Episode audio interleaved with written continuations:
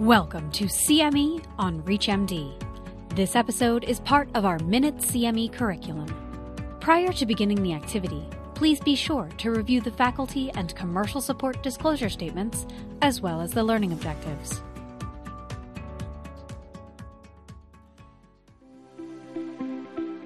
Hello, I'm Dr. Richard Krasuski from Duke University. Today we're going to take a look at the importance of physical measurements of the right heart specifically focusing on areas. The right heart is a very complicated and difficult to measure structure. It sits very close to the chest wall. It's very difficult to get in one view. And so ideally, you want to view it from many different angles because that gives you the most comprehensive assessment of size, shape, function, and potentially hemodynamics. First of all, there's the parasternal view. Often we look in the parasternal short axis, which gives us a nice view of the right ventricular outflow tract. We look in the apical view, which allows us to look at the right ventricle and the right atrium very nicely. And then the subcostal view, where we can look for right ventricular wall thickness and also the dimension of the inferior vena cava and its collapsibility. Now, the measurements used for quantification of right heart have been defined by the ASE guidelines back in 2010. Typically, the one that's most utilized is the RV dimension at the base level, knowing that that's greater than 42. Oftentimes, we'll use this as a ratio between the RV and the LV. For right atrial dimensions, we're typically looking at the right atrial area, which is greater than 18 centimeters uh, squared in patients with pulmonary hypertension. And finally, the right ventricular wall thickness, which is again assessed in the subcostal view. And ideally, we're looking for a thickness greater than five millimeters, which indicates that there's right ventricular hypertrophy, which is consistent with right ventricular pressure overload. Now, first assessing the fractional area change of the right ventricle, we want to ideally view this in the apical four chamber view.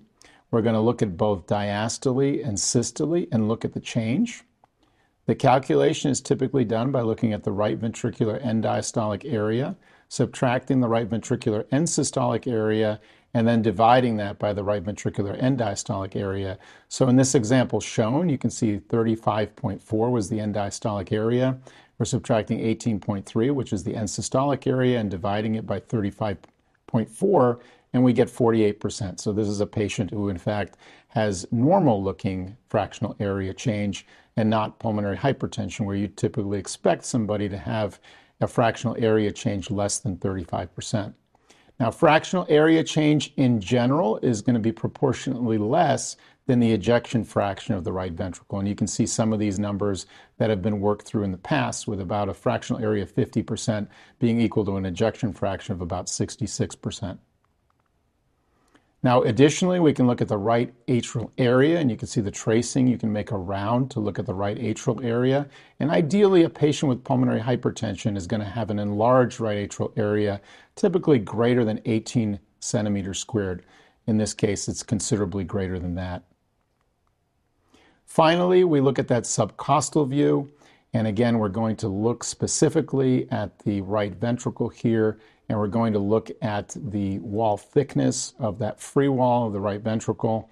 Typically, we will not use the interventricular septum because it's often difficult to distinguish which part of that septum belongs to the RV and which part of that septum belongs to the LV.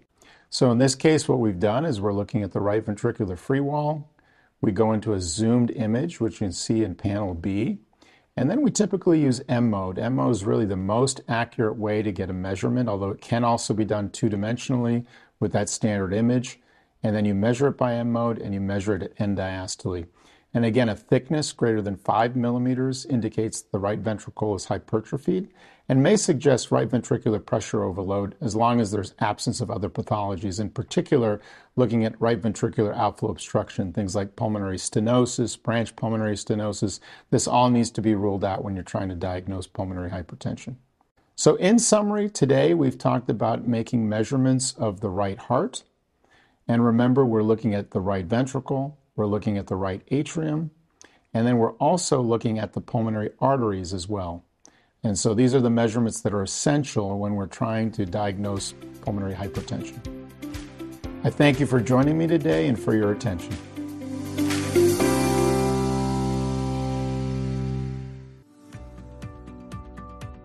You've been listening to CME on ReachMD. This activity is jointly provided by Global Learning Collaborative, GLC, and Total CME Incorporated, and is part of our Minute CME curriculum. To receive your free CME credit or to download this activity, go to reachmd.com/cme. Thank you for listening.